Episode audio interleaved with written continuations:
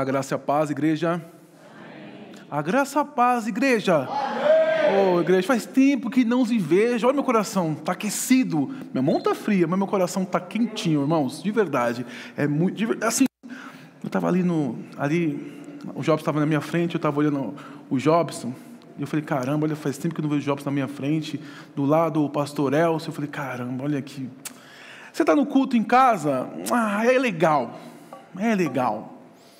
Mas aqui, você tem que admitir, aqui é diferenciado. O que, que é? O que, que é? O que, que é?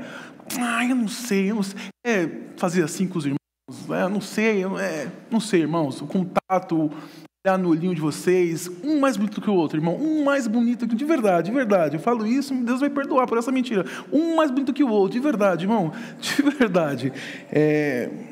Vamos lá para Mateus 25.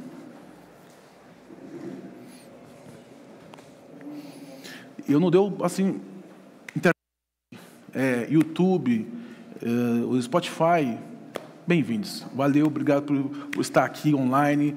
Deus vai abençoar vocês como está nos abençoando aqui, tá bom? Amém? Vamos ler? Vamos ler para eu tomar água.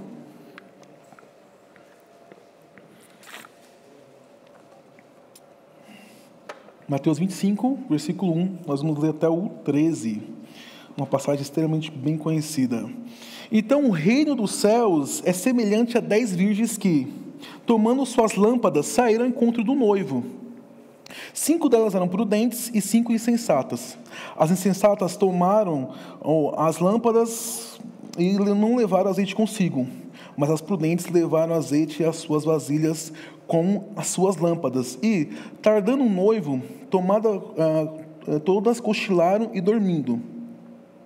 Mas à meia-noite ouviu-se um clamor: Eis que vem o um noivo, sai ao seu encontro. Então todas aquelas virgens se levantaram e prepararam as suas lâmpadas. E as insensatas disseram às prudentes: Dai-nos dai os vossos azeites, porque as nossas lâmpadas estão se apagando.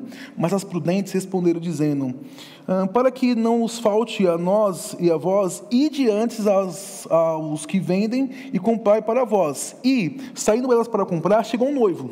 E as que estavam preparadas entraram com ele para as bodas e fecharam-se a porta. Depois vieram também as outras virgens, dizendo: Senhor, Senhor, abre para nós.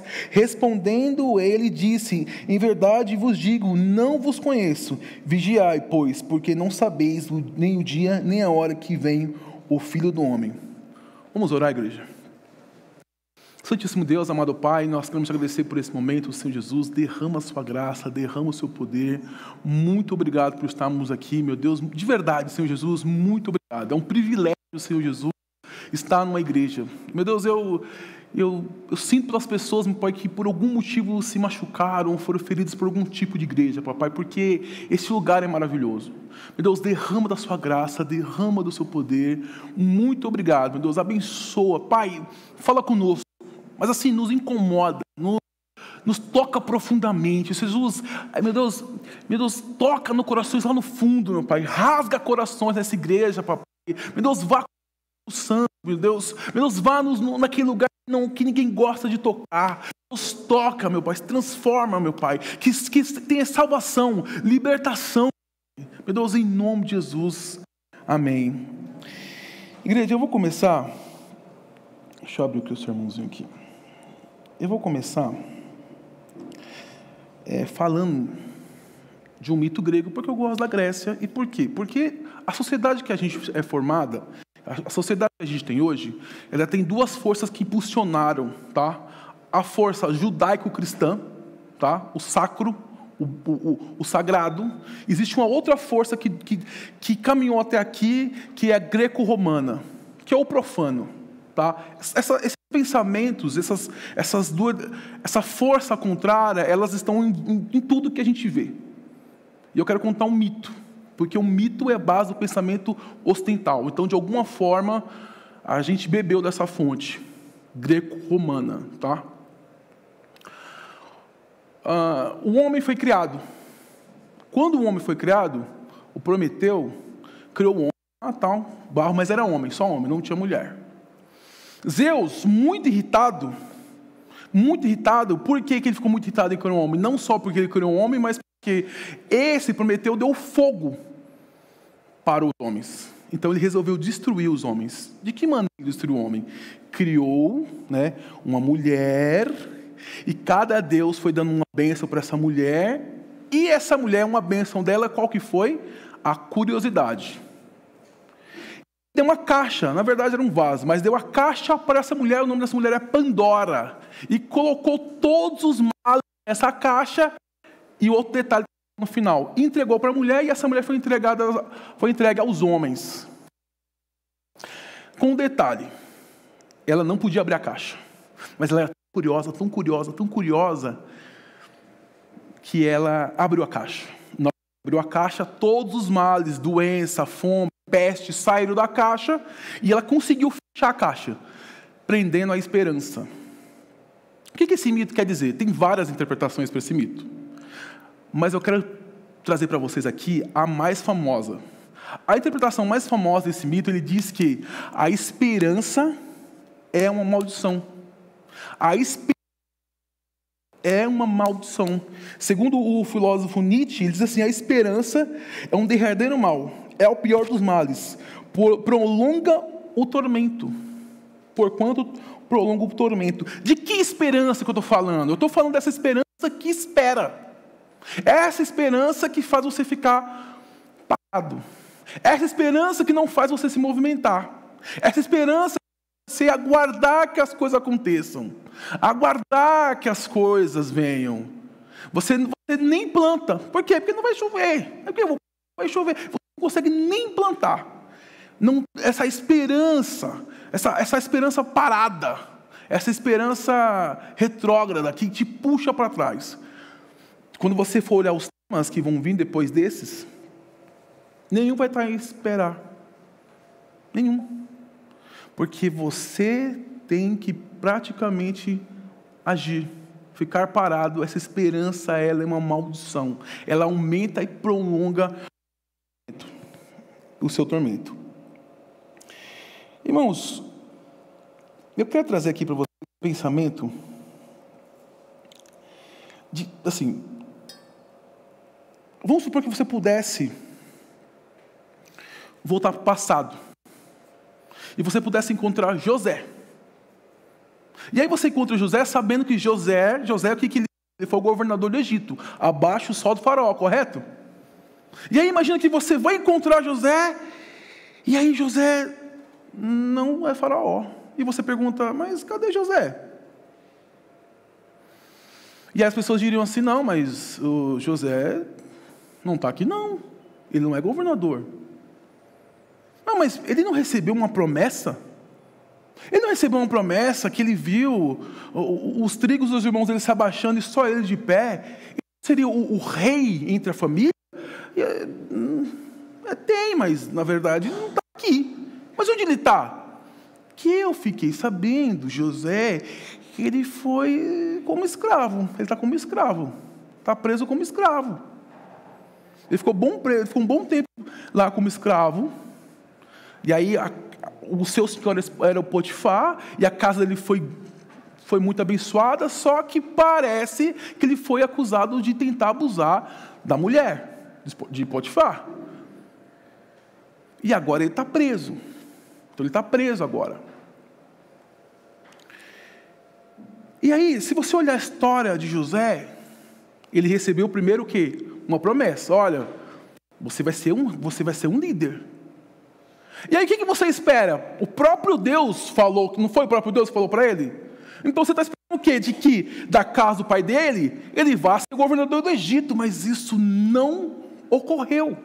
O que ocorreu foi o seguinte: primeiro, ele aprendeu a administrar coisas, a fazer parte de finanças, porque ele estava lá administrando a casa de Potifar. Em seguida, ele sai da casa de Potifar, acusado de, um abuso, de um estupro, e vai para a prisão. E ali ele começa também a cuidar junto com o carcereiro. O que, que ele aprendeu ali? Gestão de pessoas. Quando ele chega, quando ele chega ao ser governador do Egito, ele já sabia administrar coisas, ele já sabia administrar pessoas. Olha, porque se eu recebo, diz assim, Silas, você vai ser rei. O que, que eu estou esperando? Que amanhã já aparece a minha carruagem. Mas existe uma questão aí. Essa sua esperança que não é parada, essa sua esperança que age, essa esperança, ela precisa ser capacitada. Não adianta você só ter esperança. Não adianta só ter esperança, você precisa se capacitar. Rapaz franzino, rapaz franzino, rapaz de boa aparência, bonito. Davi. Rapaz bem legalzinho, bem bonitinho. E aí, o que acontece com ele? Saul é, vai ser tirado como rei. E ele recebe a bênção de Deus. Davi, você vai ser rei. O que, você está esperando? Que criança bonitinha vire um grande rei. Não foi isso que ocorreu. Primeiro que ele já estava brigando com o urso e com o leão. Você vê que não é qualquer cara. Tem gente que tem medo de barata. Eu me incluo. Eu tenho um pouco de medo de barata. Ele matava um urso e um leão. O mesmo cara, quando viu o gigante, ele falou assim: Meu, quem é esse incircunciso aí que está afrontando o nosso Deus? Meu, foi lá, enfrentou o gigante matou o gigante. Falou assim: tá pronto, é um rei. O que aconteceu com ele? Saul ficou com inveja. Ele ficou fugindo de Saul o tempo todo. Aí o que ele fez? Ele fez um grande exército. Um grande exército com um monte de gente com nome sujo. Com um monte de gente desanimada. Com um monte de gente desacreditada. Mas foi isso que fez ele aprender a gestão de pessoas, a gerir um exército. Ora, é necessário se capacitar. A sua, você tem grande fé. Silas, eu tenho uma grande fé. Silas, a minha fé é grande. Mas se você não, não se capacita, Paulo, vamos falar de Paulo. Paulo. Se você olhar para Paulo, ele, ele conseguia falar na sinagoga, nas, nas sinagogas todas, ele conseguia falar em língua hebraica, mas ele também conseguia falar língua grega. Esse, esse é um ponto. O outro ponto é que ele consegue também falar em praças. Uma coisa é falar na sinagoga, outra coisa é Paulo falar em praças. Paulo consegue falar em praça. Tem outro ponto. Na hora que ele está na praça falando sobre o Deus que ele é, o Deus, o Deus que ele tem, os filósofos chamam ele. Aí ele discute com duas linhas filosóficas que agora não vou lembrar, empíricos e os. não lembro o nome. Ele discute, ele está falando na sinagoga, língua grega, língua hebraica. Aí ele vai falar com o povo, na praça. Aí os filósofos chamam ele. Ele vai falar de filosofia agora. É o, pilo, um pilo, poliglota que fala com gente comum, que fala com filósofo, com, com filósofo, aí ele vai para o aerápago, ah, é isso aí, que eu não lembro o nome. Que é a parte onde se exercita a lei, né? A parte onde, onde se, se tomam as leis. Meu, ele fala, atenienses, ele já está falando com, com todo mundo, de maneira clássica. Bem, esse cara, se a gente ler aí os, o apóstolo Paulo, em Filipenses 4, 6, diz assim: Se bem que eu poderia confiar na carne, se algum outro julga e pode confiar na carne, ainda mais eu, circuncidado do oitavo dia, da linhagem de Israel, da tribo de Benjamim, hebreu dos hebreus. Quanto à lei, fui fariseu. Quanto ao zelo, persegui, persegui a igreja. Quanto à justiça que é na lei, eu fui irrepreensível. O cara tinha cidadania romana, o cara tinha, o cara tinha uma linhagem sanguínea. O cara tinha muito estudo. Ele, ele, ele tinha, ele tinha sobre, sobre, sobre, sobre mestre Gamaliel, que era o cara naquela época. Então é esse cara que a gente está falando, Silas, ele é, ele é o cara, ele está pronto, não está pronto? Ele está pronto. Aí, o que você acha? Que ele, ele tem aquela visão com Jesus, correto? Paulo, por que, por que me persegues e tal? Senhor, como eu faço isso? Aí quando você persegue a igreja tal. É isso que acontece. Aí você acha o que aconteceu? Que ele se converte e aí em seguida ele começa a pregar. Não é essa sensação que você tem? Então, assim, ele se converteu agora, daqui um instante ele vai, ele vai pregar. Não é isso que ocorre com Paulo. Ele fica três anos na Arábia.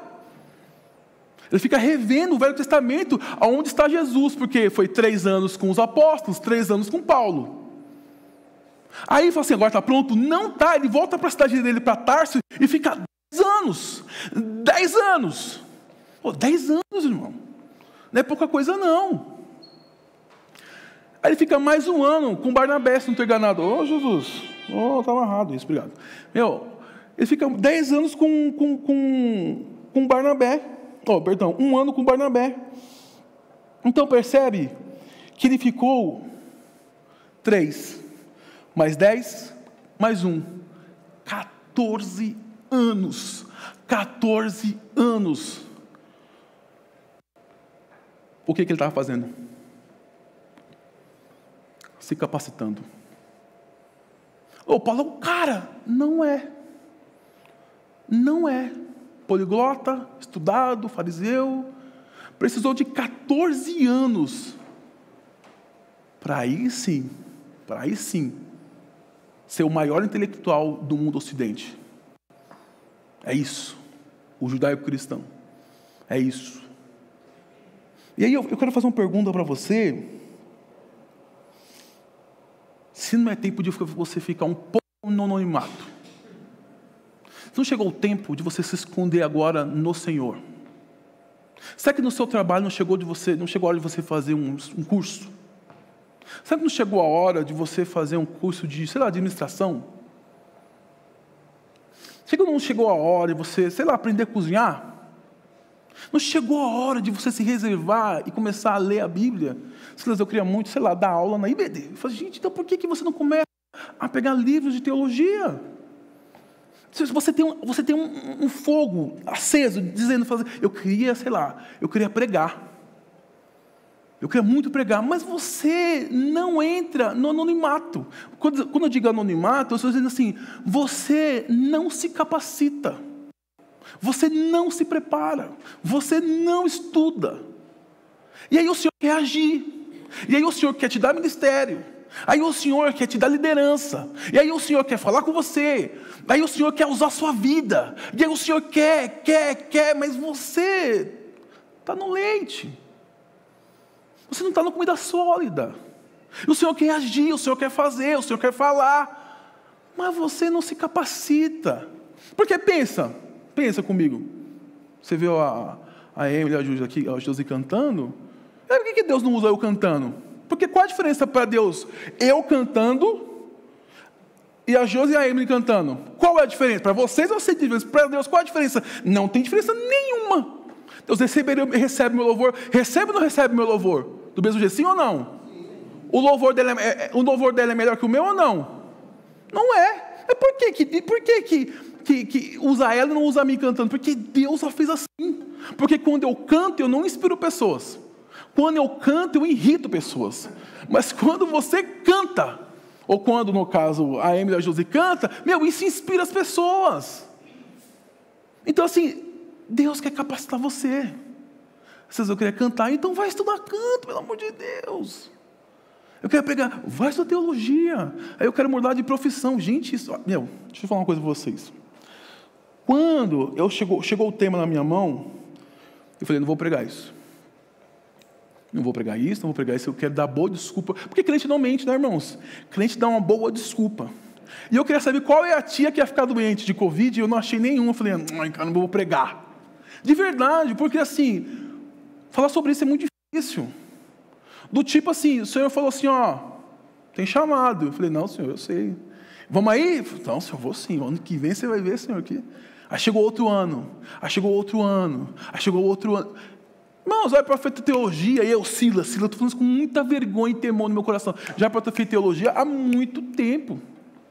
Porque aconteceu, eu fiquei esperando. Eu estava dormindo, dormindo nessa esperança que espera. Entende? Imagina se você responde sim ao que Deus tem chamado para você, ao que Deus tem falado para você fazer. Imagine se todo mundo aqui hoje dizer, eu vou dizer, eu vou dizer sim ao que Deus está falando para fazer. Como é que essa igreja ia agir? Como é que seria esse bairro Jardim Guatemi, a Caboré? Como é que ficaria? Como é que ficaria Irmãos, não teria para ninguém de verdade. Vou dar uma pausa, agora vou pausar vocês que se consideram é, adultos ou anciões, e eu quero falar para você, para você que está me ouvindo, está me assistindo, que é jovem. Segura. Olha só, irmão, de verdade. Você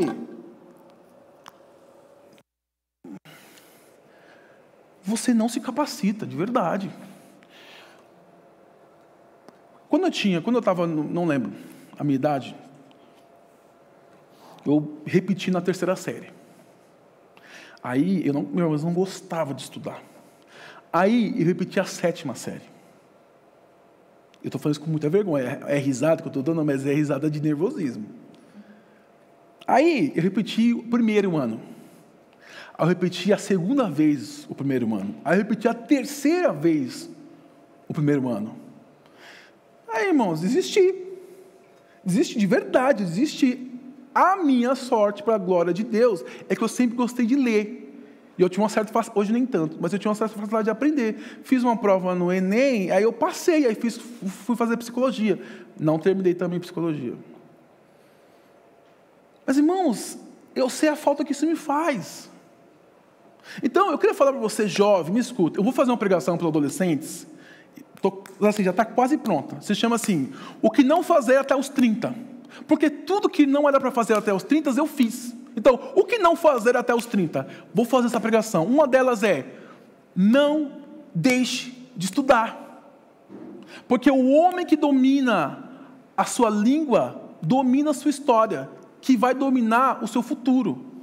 Claro, de maneira intelectual, esqueci na questão Deus. Então, irmãos, eu repeti pra caramba. E eu sei a falta que isso me fez.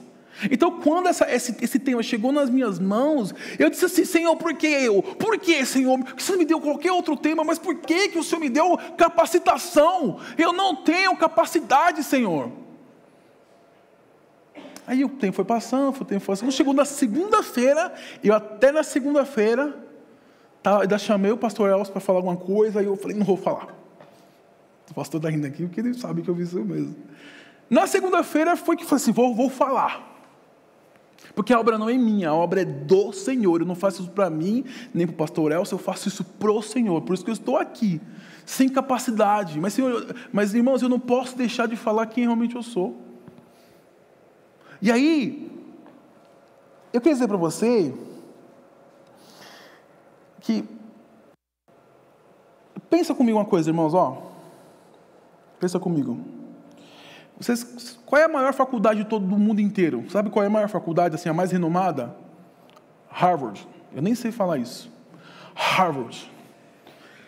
Você sabe que Harvard, que é a maior faculdade do mundo que está lá nos States, nos Estados Unidos, sabe, você sabe por que o nome é Harvard? Porque o cara que criou, que, que abriu, que fez essa faculdade, se chama John Harvard. E quem é ele? Simplesmente um pastor. Simplesmente pastor. Você sabe quem se chama? Você sabe quem foi Vital Brasil? Assim, quem foi Vital Brasil? Alguém sabe quem é Vital Brasil? O Vital Brasil é simplesmente o cara que fez o Butantan, o Instituto Butantan, um dos, o principal precursor.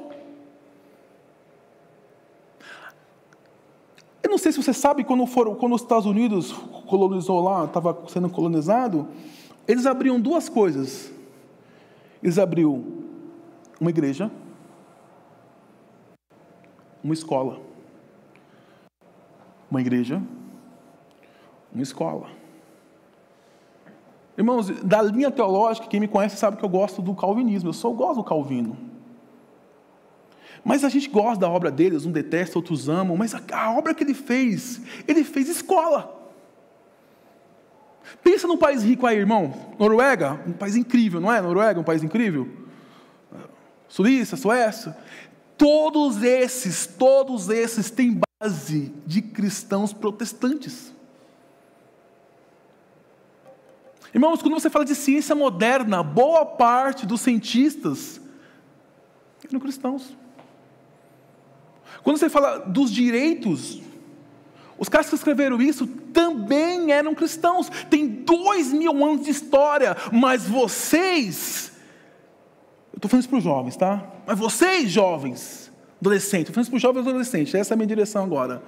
Não sabe, não lê, não conhece a Bíblia, não sabe falar direito, não consegue, não, não consegue falar, não consegue, não consegue ter um diálogo completo.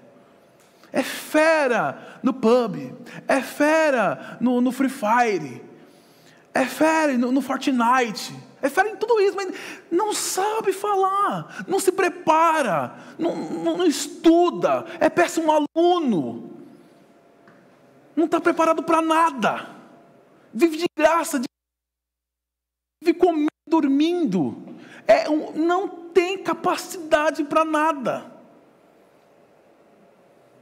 E aí, quando é que você vai se capacitar? Eu pergunto você, quando é que você vai se capacitar? Quando é que você vai se impor? Quando é que você vai ser, quando é que você vai deixar de brincar e vai ser um líder? De verdade. A minha, a, a minha amiga Tali vai casar agora, né? E ela é dos adolescentes. Aí eu vou perder uma pessoa e eu não sei quem eu ponho no lugar, quem eu chamo, porque está desfalcado. Está desfalcado. Então, é, é extremamente necessário se capacitar. É extremamente necessário se preparar. Porque se você olhar, se você olhar a história das dez virgens, olha só no versículo 6 assim: Mas à meia-noite ouviu-se um clamor. Eis que veio o noivo e saiu ao seu encontro. Então todas elas virgens se levantaram e prepararam suas lâmpadas. E as insensatas disseram às prudentes: Dai-nos o vosso azeite para que nossa, as nossas lâmpadas, porque as nossas lâmpadas estão se apagando. Quando você, quando você, quando você não se capacita, sabe o que acontece com você? Você depende dos outros. Irmãos, quem me conhece há mais de 10 anos participou de uma história minha de que, irmãos, eu falo isso com muita vergonha. Há uns 10, 15 anos atrás, eu não gostava de trabalhar. Irmão, eu ficava três meses, seis meses desempregado, três meses trabalhando, seis meses desempregado. De verdade. Tinha questões emocionais, tinha outras questões, N questões, mas eu não gostava de trabalhar. E aí, toda vez que eu ia para um retiro, irmãos, eu fui em vários retiros. Mas sempre alguém, aliás, Aliás, de verdade, eu quero agradecer a pessoa que pagou o retiro quando eu fui, quando não gostava de trabalhar, de verdade. Porque hoje, eu tenho comigo que toda vez que eu vou para o retiro, eu tenho que levar alguém. Isso, isso, eu tenho gratidão, sabe assim, gratidão de toda vez que eu tenho que retiro, se eu tiver condições, eu levo alguém. Porque isso tocou profundamente meu coração. Mas, irmãos, quando você não se capacita, você depende das pessoas. É claro que eu não estou dizendo se você hoje está numa situação difícil, você pedir ajuda, porque a gente não é independente, a gente é interdependente. A gente depende um do outro. Olha, eu preciso de você, olha, você precisa de mim. Diz, eu precisando, eu falei, Job Gomes, socorre aqui, Job Gomes socorreu, está precisando do Jobs. A gente é interdependente. Agora, você viver na dependência das pessoas, se você não se capacita, você vive na dependência. Outro problema, quando você não não, você não se prepara, é que você vive de improviso. Você vive de improviso. Conhece um desonesto? Você conhece um desonesto? Esse, pensa, pensa nos, pensou no desonesto? Ou você é desonesto? Eu sou desonesto. Então você vive de improviso. Deixa eu ver, eu vou pegar dinheiro emprestado, mas aí eu não vou pagar mesmo. Daí eu vou fingir, aí eu vou fingir que eu esqueci. Entendeu? Eu fingir que eu esqueci. É improviso. Eu vou pegar, pegar o dinheiro no banco ali, mas eu não sei se vou pagar. nunca está preparado, vive de improviso.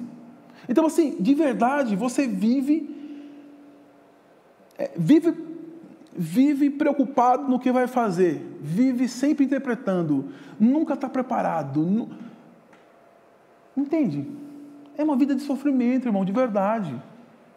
De verdade, é uma vida de muito sofrimento, é de muita dificuldade vive correndo, você não tem paz. De verdade, assim, você, quando você deita na, na sua cama, você cara, mantém um paz, boa parte disso é porque você vive de improviso.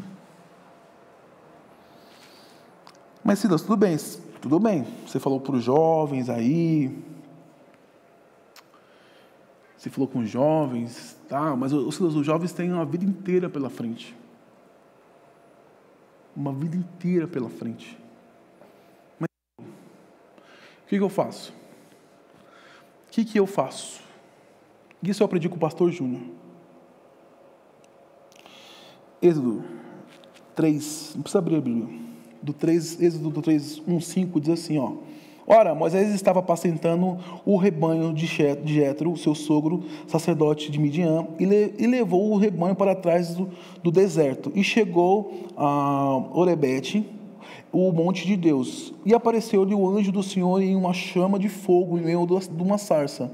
Moisés olhou, eis que a sarça ardia no fogo, e a sarça não se consumia. Pelo que disse: Ora, me virarei para lá e verei essa maravilha. E porque a sarça não se queima? E Vendo o Senhor que ele se virava para ver, chamou no meio da sarça e disse: Moisés, Moisés, respondeu, respondeu Eis-me aqui. E prosseguiu Deus: Não te chegues para cá, tira os teus sapatos, porque o lugar que tu estás é terra santa. 30 anos aqui. 40 anos com 40 anos estudou, porque ele foi o filho do filho do filho da faraó. Ele era o cara, estudado, formado, bonitão. Aconteceu uma tragédia.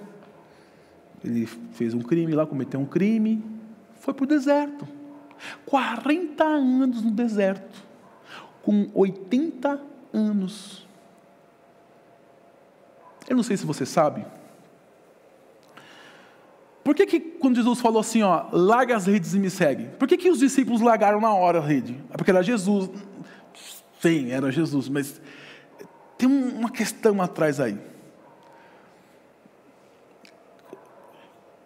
Para você ser um, para você ser um fariseu era mais ou menos assim, você tinha que estudar a Bíblia desde criança.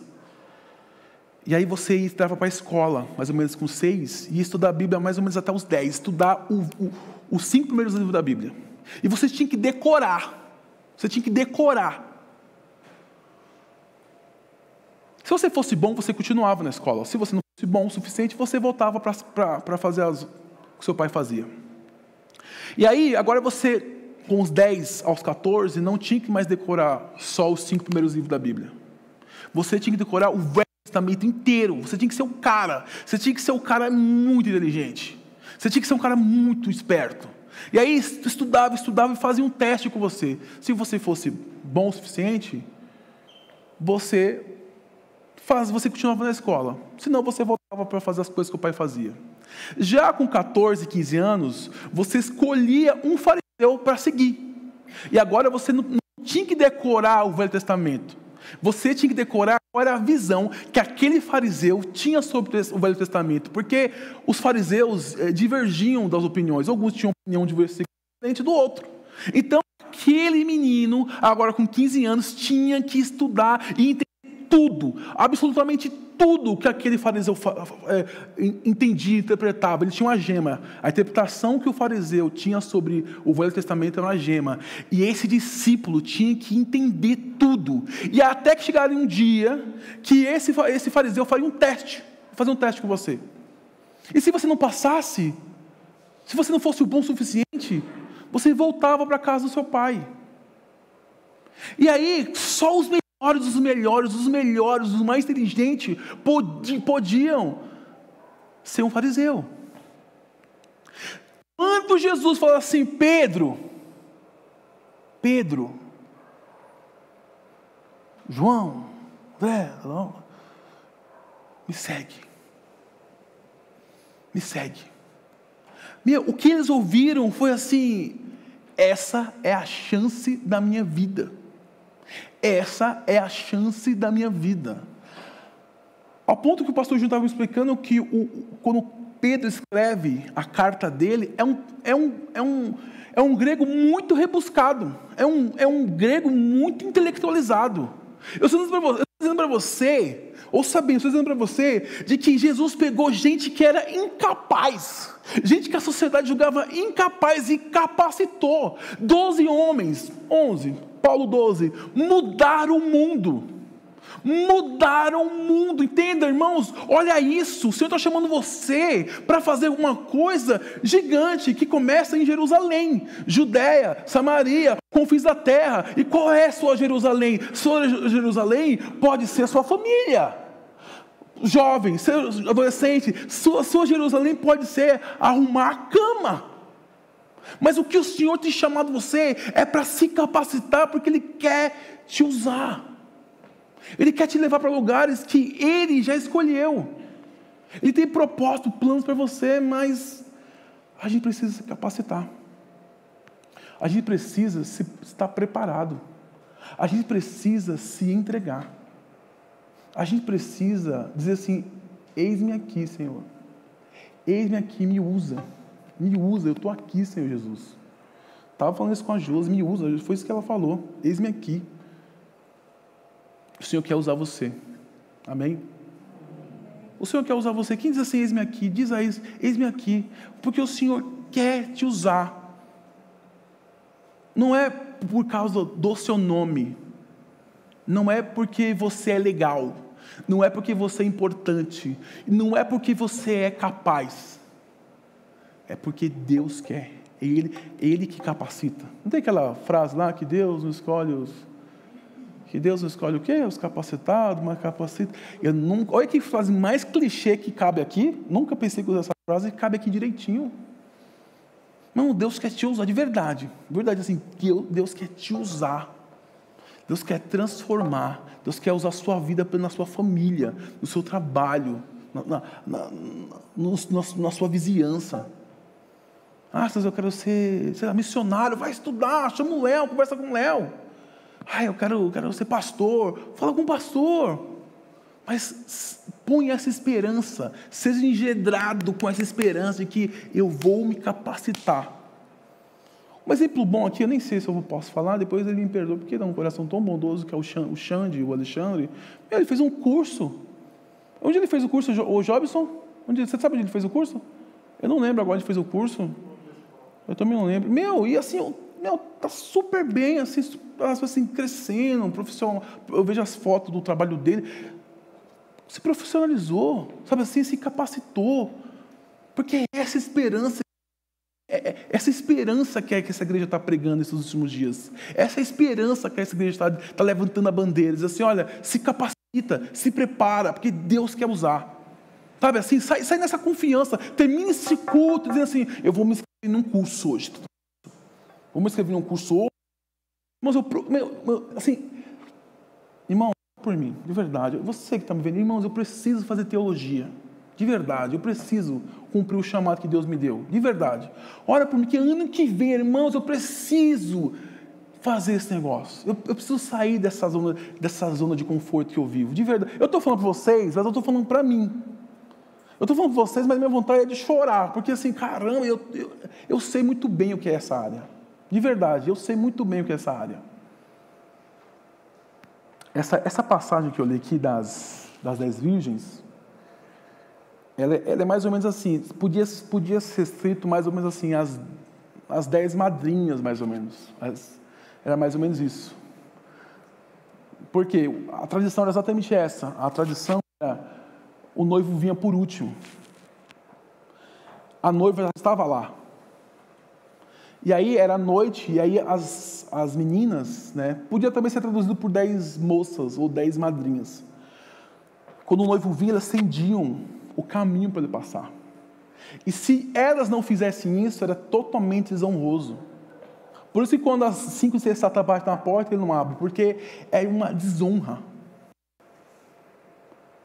E eu queria dizer para você uma coisa, fazer uma pergunta para você importante. De verdade, uma pergunta importante. Olha para esse mundo. Olha o mundo que está. Como é que está a sua vida espiritual? Olhando para o olhando azeite que faltou nelas, à luz do Velho Testamento, que é o Espírito Santo, como é que está a sua vida de oração? Onde está a sua lâmpada? Está na iminência de Jesus voltar. Como é que está sua, sua bíblica, sua devocional? Tem feito jejum? De verdade, porque Jesus está à porta, irmãos, assim, é... não tem o que fazer. Não tem mais o que fazer. Olha os sinais. Então, irmãos, como é que está? Você está se capacitando para esse dia? Você está lendo a Bíblia, você está se preparando, você tem preparado pessoas para isso? Irmãos, Jesus está à porta. Então, hoje, duas coisas você vai fazer. Se, se, se, se em algum momento você se identificou aqui, você vai fazer duas coisas. A primeira é: eu vou me capacitar profissionalmente, se assim for necessário, eu vou me capacitar na igreja, se eu quero atuar na igreja, eu vou me capacitar com a minha família, vai fazer alguma coisa nesse sentido. A segunda coisa que você vai fazer é: Senhor, eu quero me capacitar espiritualmente.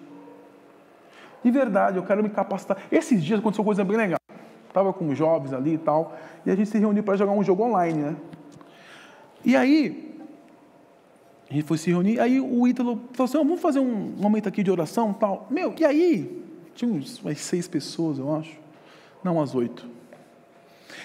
A gente gastou pelo menos uma hora conversando. Falando de, da gente, da Bíblia e da necessidade de.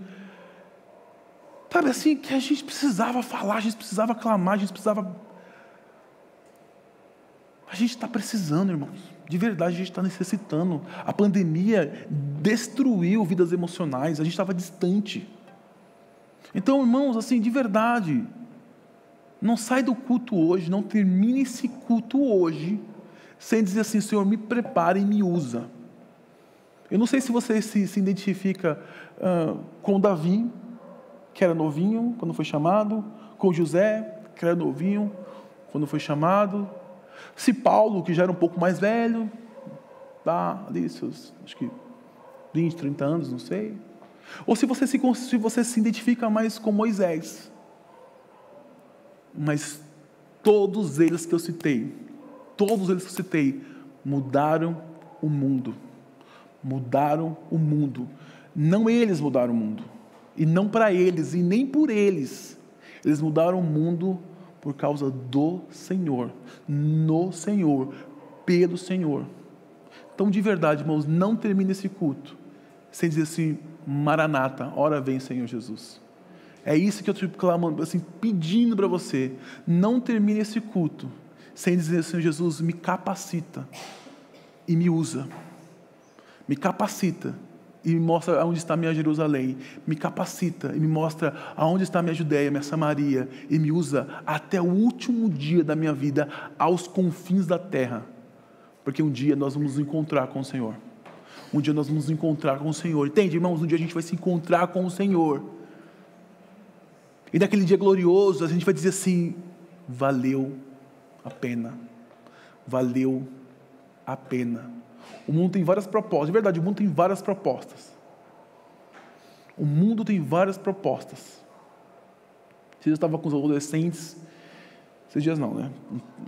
Um passado. E eu perguntei assim: dos seus amigos, quais que têm relação sexual? Levanta a mão se você tem um amigo que tem relação sexual. Aí, acho que quase todos levantaram. E eu perguntei assim: qual que é mais feliz que você? Qual dos adolescentes que é mais feliz que vocês? Qual dos seus amigos que tem relação sexual que é mais feliz que você? Não tinha.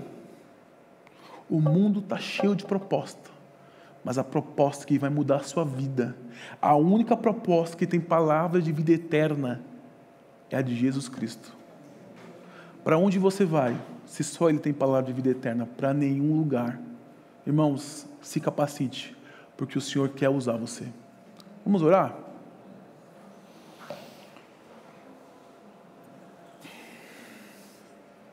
Senhor Jesus, Jesus, nós estamos aqui, papai.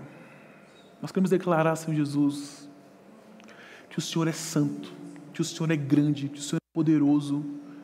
Jesus, muitas vezes eu, eu quis me engrandecer. Muitas vezes, meu pai, eu quis ser grandão. Muitas vezes eu quis ser independente. Muitas vezes, meu pai, eu, eu quis ser, meu Deus, um Deus. Mas, meu Deus, o único Deus que existe aqui é o Senhor. Meu Deus, eu quis mudar o mundo, mas, meu Deus, o Senhor quer mudar o meu mundo interno. Meu Deus, nos dê capacidade, meu Deus, nos capacita, papai. Para a nossa honra, mas para a sua honra, para a sua glória, papai.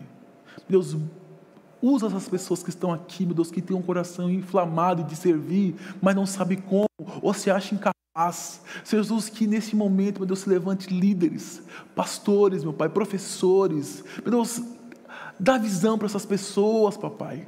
Meu Deus, tem pessoas que estão desanimadas, acreditadas na sua vida, meu Pai, profissional. Dá, meu Pai, visão. Meu Deus, muda vidas, meu Pai. Meu Deus, que essas pessoas entrem no anonimato da Tua presença, Senhor. Que as pessoas se escondam na Tua presença, Senhor Jesus. Que essas pessoas desapareçam, meu Pai, na Sua presença. Que esses egos, meu Deus, orgulhosos, meu Pai, sejam quebrantados, meu Deus, com Teu amor, meu Pai. Para que assim, meu Deus, possam ser usados no, nas Tuas mãos, meu Pai. Jesus, derrama a Sua graça, o Seu poder nessa igreja. Faz aquilo que o Senhor tem de propósito. O que, que o Senhor quer dessa igreja, papai? Levanta pessoas, meu Pai. Meu Deus, capacita essa, essas pessoas, meu Pai. Enche esse coração de esperança. Se Jesus, se alguém, meu Deus, nesse momento ouvindo essa essa, essa pregação, essa oração estava sem esperança, estava sem vontade, estava desanimada. Papai, dê uma esperança, meu Pai, de capacidade. Que essa pessoa comece a agir, que essa pessoa comece a estudar que essa pessoa comece a falar, que a pessoa comece, meu pai, seja alguém, que ela seja, seja alguém diferente, meu Deus. Meu Deus, o Senhor marcou esse mundo de maneira clara, meu Pai. O Senhor marcou esse mundo de maneira clara. Meu Deus, o Senhor marcou esse mundo. Jesus, meu Deus, muito obrigado. Porque eu sei, meu Deus, que o Senhor vai agir. Porque eu sei, meu Pai, que daqui a um tempo, meu Deus, haverá, meu Pai, pastores, professores, meu Deus, haverá pessoas pregando, haverá pessoas, meu Deus, evangelizando, haverá pessoas de todo tipo e idade, meu Pai, em todo lugar. Meu Deus, em nome de Jesus, faz a diferença nessa igreja. Deus, abre, meu Pai, com portas dos céus, derrama bênção sem medida. Muito obrigado, Jesus, porque eu sei que o Senhor fez. Muito obrigado. Em nome de Jesus. Amém. Muito obrigado, igreja. Deus abençoe vocês.